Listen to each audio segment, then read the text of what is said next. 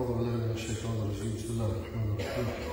الحمد لله رب العالمين وصلى الله على سيدنا محمد وعلى آله الطيبين الطاهرين. اللهم صل على محمد وآل محمد. نعود إلى درس الثلاثاء ونستكمل سيرة رسول الله صلى الله عليه وآله بعد الانقطاع الذي حصل. وصلنا طبعا كنا لازلنا في أحداث السنة الخامسة للهجرة. وصلنا إلى أواخرها في سنة في شهر شوال حيث كانت غزوة الخندق أو حرب الأحزاب التي نزلت فيها القرآن خصوصا في سورة الأحزاب حيث أنه بعد كل تلك الغزوات المتتالية والحروب التي حصلت من بدر وأحد وغيرها مما تحدثنا عنه آه، وإجزاء النبي صلى الله عليه وآله لبني النضير عن المدينة وبني قينقاع هؤلاء اليهود حاولوا أن يجيشوا العرب ضد رسول الله صلى الله عليه وآله وسلم. منهم سلام بن ابن أبي الحقيق وحيي بن أخطب وكنانة بن أبي الحقيق وهوذا بن قيس الوائلي وجمع آخرين ذهبوا إلى قريش وأخذوا يحثونهم على استئصال محمد مش قتاله استئصاله يعني تعاظم خطره ولابد من استئصاله وعدم بقائه. لذلك آه، سألوا يعني قريش سألت اليهود ما يعني مكانة ال- قريش عندكم يا أهل الكتاب؟ فأنتم أهل الكتاب آه، يعني باعتبار كتاب سماوي نزل عندهم التوراة. فهؤلاء قالوا أنتم أهدى من محمد وأصحابه. ونزل القرآن ألم تر إلى الذين أوتوا نصيبا من الكتاب يعني اليهود يؤمنون بالجبت والطاغوت يعني قريش ويقولون للذين كفروا هؤلاء أهدى من الذين آمنوا سبيلا أولئك الذين لعنهم الله ومن يلعن الله فلن تجد له نصيرا.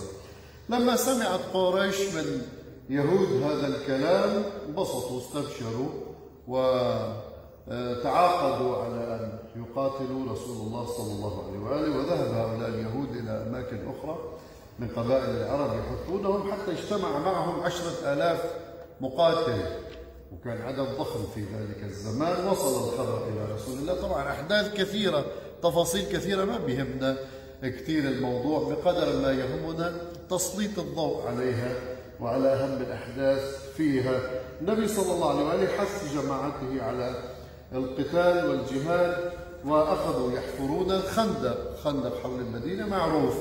طبعا بعض الرواة قال بأنه سلمان الفارسي أشار إلى رسول الله بأن يحفروا الخندق من جهة يعني المشركين الأحزاب. وجماعة آخرون قالوا لا هذا كان موجود في زمن موسى عليه السلام حفر الخنادق في الحروب.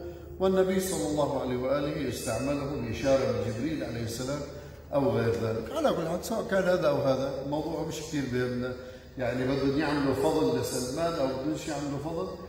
بالنهاية سلمان يكفيه من الفضل أنه كان من السباقين إلى الإسلام وصحابة رسول الله. هلا بدهم يزيدوا له يصطفلوا بكل الحالات صارت طبعا اجتمعوا حوله انبسطوا فيه بهالفكرة. كل واحد يقول سلمان منا سلمان منا اجى النبي قال لهم سلمان منا أهل البيت. ما بعرف كمان قديش هي الواقعة كثير يعني آه، على بالحديث ليش فيها هلا. لأنه في أكثر من واقعة وارد عن رسول الله بأنه قال سلمان منا أهل البيت. على كل حال ولا أظن أن هذا على نحو الحقيقة. يعني سلمان منا أهل البيت يعني ما بيصير مثل الإمام علي سلام الله عليه ومثل الزهراء عليه السلام مثل الحسن والحسين. سلمان منا أهل البيت من عموم بيت النبي صلى الله عليه وآله وسلم كما يطري أحد على أحد.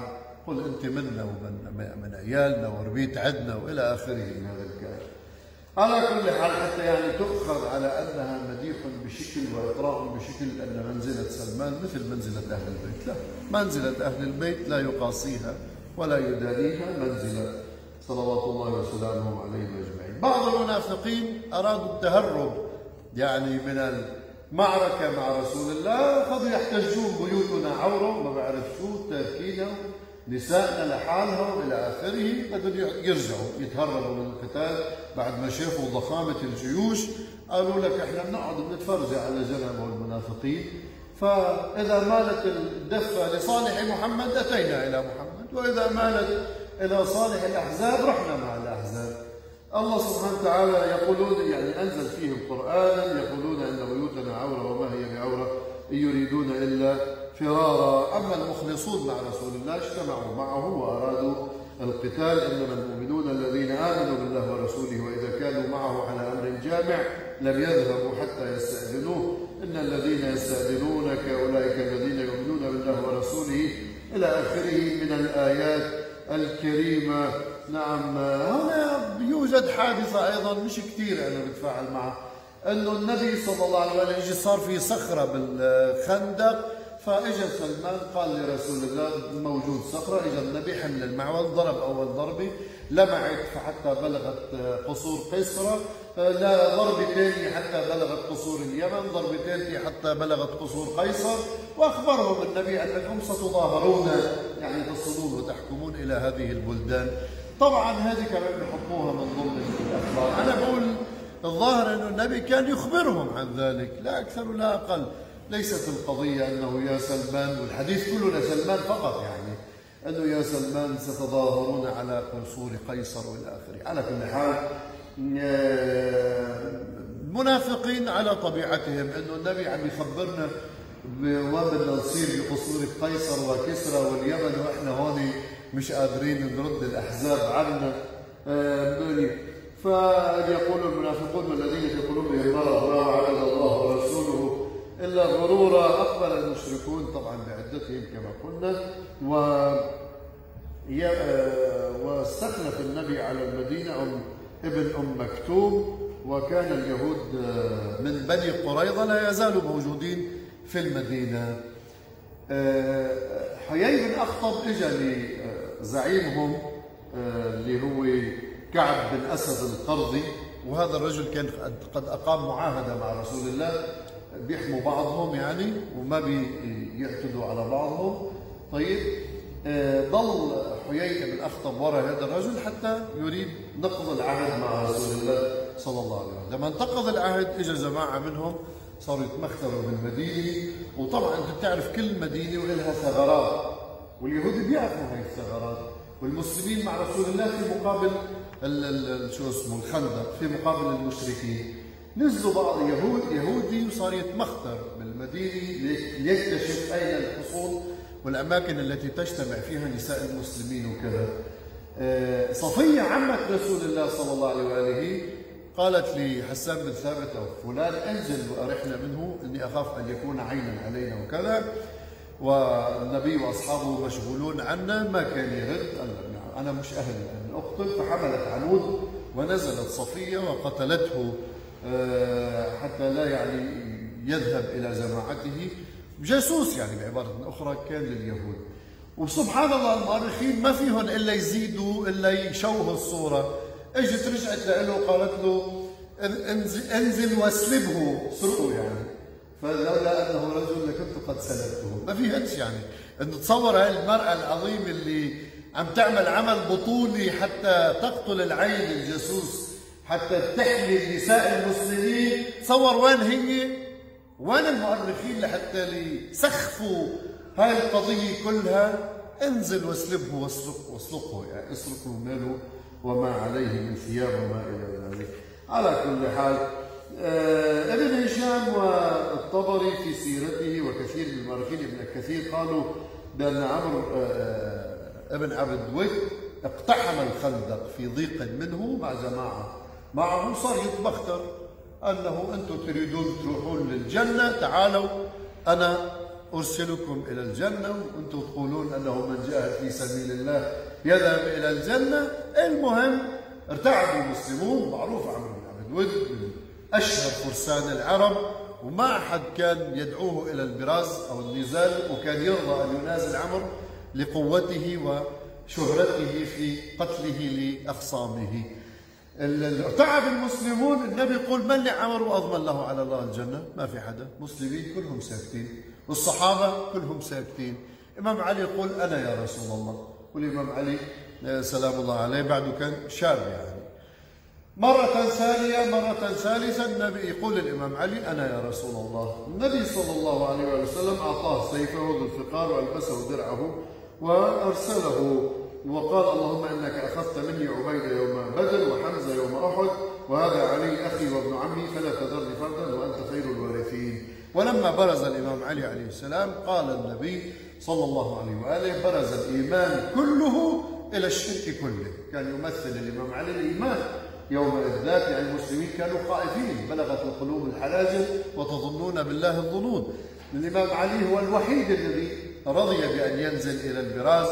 آنذاك مع العلم أنه بعض المؤرخين بيسخف هذه القضية لكن مهما حاولوا تسييفها لن يستطيعوا ذلك لأن هذه نقطة كبرى تسجل في تاريخ أمير المؤمنين. سلام الله عليه. بل محمد وآل محمد اللهم صل على محمد وآل فقال برز الإيمان كله إلى الشرك كله الذي كان يتمثل بعمر بن عبد ود وطبعا هذا ورد في كثير يعني عند مؤرخين آه، كثر. لما تقابل الإمام علي وعمر بن عبد ود قال من أنت؟ قال له يا ابن أخي إن أباك كان صاحبي وأنا لا أقتل أبناء أصحابي. أبو طالب كان صاحبي. قال ولكني أحب أن أقتلك. قال لا أرجع يا ابن أخي. قال لا, أرجع. العرب كانوا كان عندهم شهامة حتى هن وعم بيبارزوا مشركين عندهم شهامة مو مثل اليوم. اليوم بتلاقيهم باسم الجهاد في سبيل الله.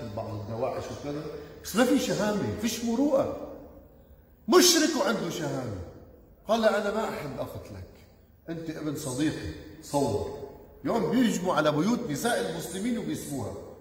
شو الدين هذا اللي حاملينه من أي من وين جابوه؟ ما بعرف. دين الخوارج. دين اللي بيغلي رؤوس تحت القدور مثل ما فعل خالد بن الوليد. دين كذا. هذا مش دين الله سبحانه وتعالى. على كل حال كانت العرب أيضا اللي مبارزين ينسبون يعني بعد ما ينسبون أنفسهم يدعون بعضهم إلى خلال. أنه أنا بدعيك إلى خصلتين لابد أن تجيب واحدة منهما وإلا القتال.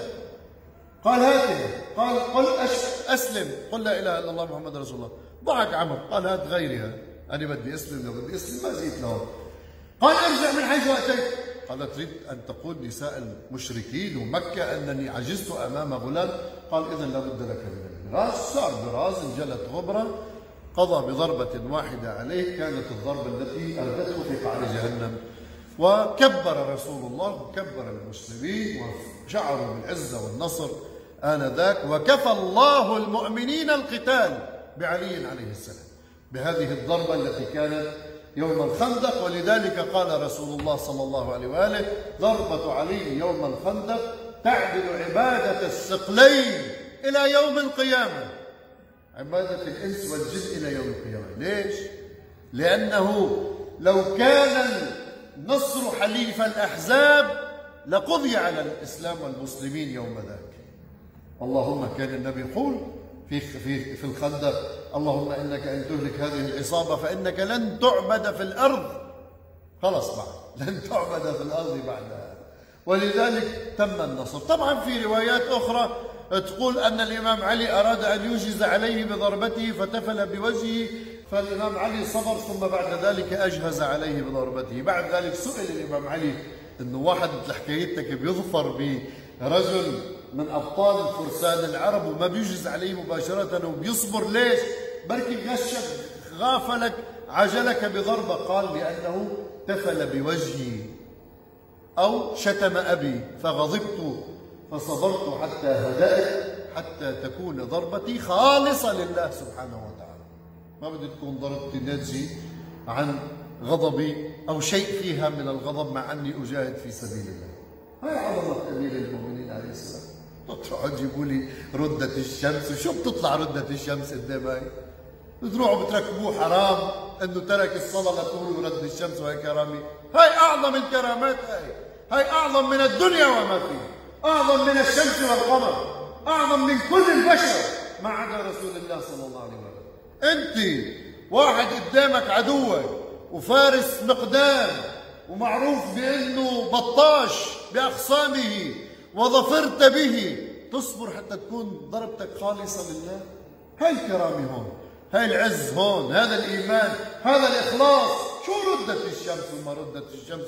ونزل قال حارب الجن تحت الأرض وما بعرف شو حكاية وقصص ألف ليلة وليلة. دعوا إلى الحقائق وأبرزوها وبينوا عظمة علي عليه السلام في أفعاله وإخلاصه لله. سبحانه وتعالى. هذا ما جاء في فضائل الخمسة من الصحاح الستة من المجلد الثاني من مصدق الصحيحين عن سفيان الثوري بسنده إلى إلى النبي صلى الله عليه وآله قال لمبارزة علي بن أبي طالب لعمرو بن بن عبد ود بن ود يوم الخندق أفضل أعمال أمتي إلى يوم القيامة. ورواه الخطيب البغدادي في تاريخه ورواه غيره أيضا. وذكر الحديث بنصه الحذف الرازي في تفسيره الكبير في الجزء الأخير وكذلك غيرهم. يعني ورد في المنثور للسيوطي ورد ورد الذين الله الذين كفروا بغيظهم لم ينالوا خيرا وكفى الله المؤمنين القتال. جاء فيه عن أبي حاتم بن مرداوي عن عساكر أن الله كفى المؤمنين القتال بعلي عليه السلام. هذا مختصر يعني وبعد ذلك رب العالمين سبحانه وتعالى أرسل, أرسل ريحا يا أيها الذين آمنوا واذكروا نعمة الله عليكم إذ جاءتكم جنود فأرسلنا عليهم ريحا وجنودا لم تروها وكان الله بما تعملون بصيرا أرسل هذه الريح رب العالمين وتفرق الأحزاب ونصر الله المسلمين آه، نصرا آه، مؤزرا في ذلك في تلك الواقعة. والله سبحانه وتعالى حمى دينه وحمى رسالته ورجع النبي وأصحابه إلى المدينة ويعني مكرمين معززين منتصرين. يوجد طبعا بعد كلام أكثر من هذا آه، لا فائدة منه هذا مختصر معركة الأحزاب التي ظهرت فيها الكرامات الكبرى لرسول الله صلى الله عليه وآله لدعائه وإجابته ولأمير المؤمنين عليه السلام في بسالته وشجاعته وباقي التفاصيل يناقش فيها كثيرا وأكثر التفاصيل مردودة وهي نوع من الخرافات والمدسوسات لتمييع هذه الحادثة العظيمة والكبيرة والحمد لله رب العالمين. اللهم صل على محمد